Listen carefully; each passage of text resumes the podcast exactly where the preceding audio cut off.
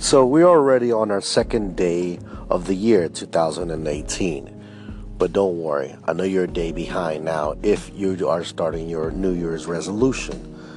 But the thing is, the most important thing whenever you start a program or whenever you start something new and you are in that mindset of, but what if I fail? Here's a number one thing that you got to change is the consistency of your mindset. You got to train your mindset first before you ever try to do anything else. You can't train your mindset, you're going to have a hard time. So focus. Focus and train your mind. That would be the most important factor that you can do if you want to lose weight, you want to do something, train your mind first.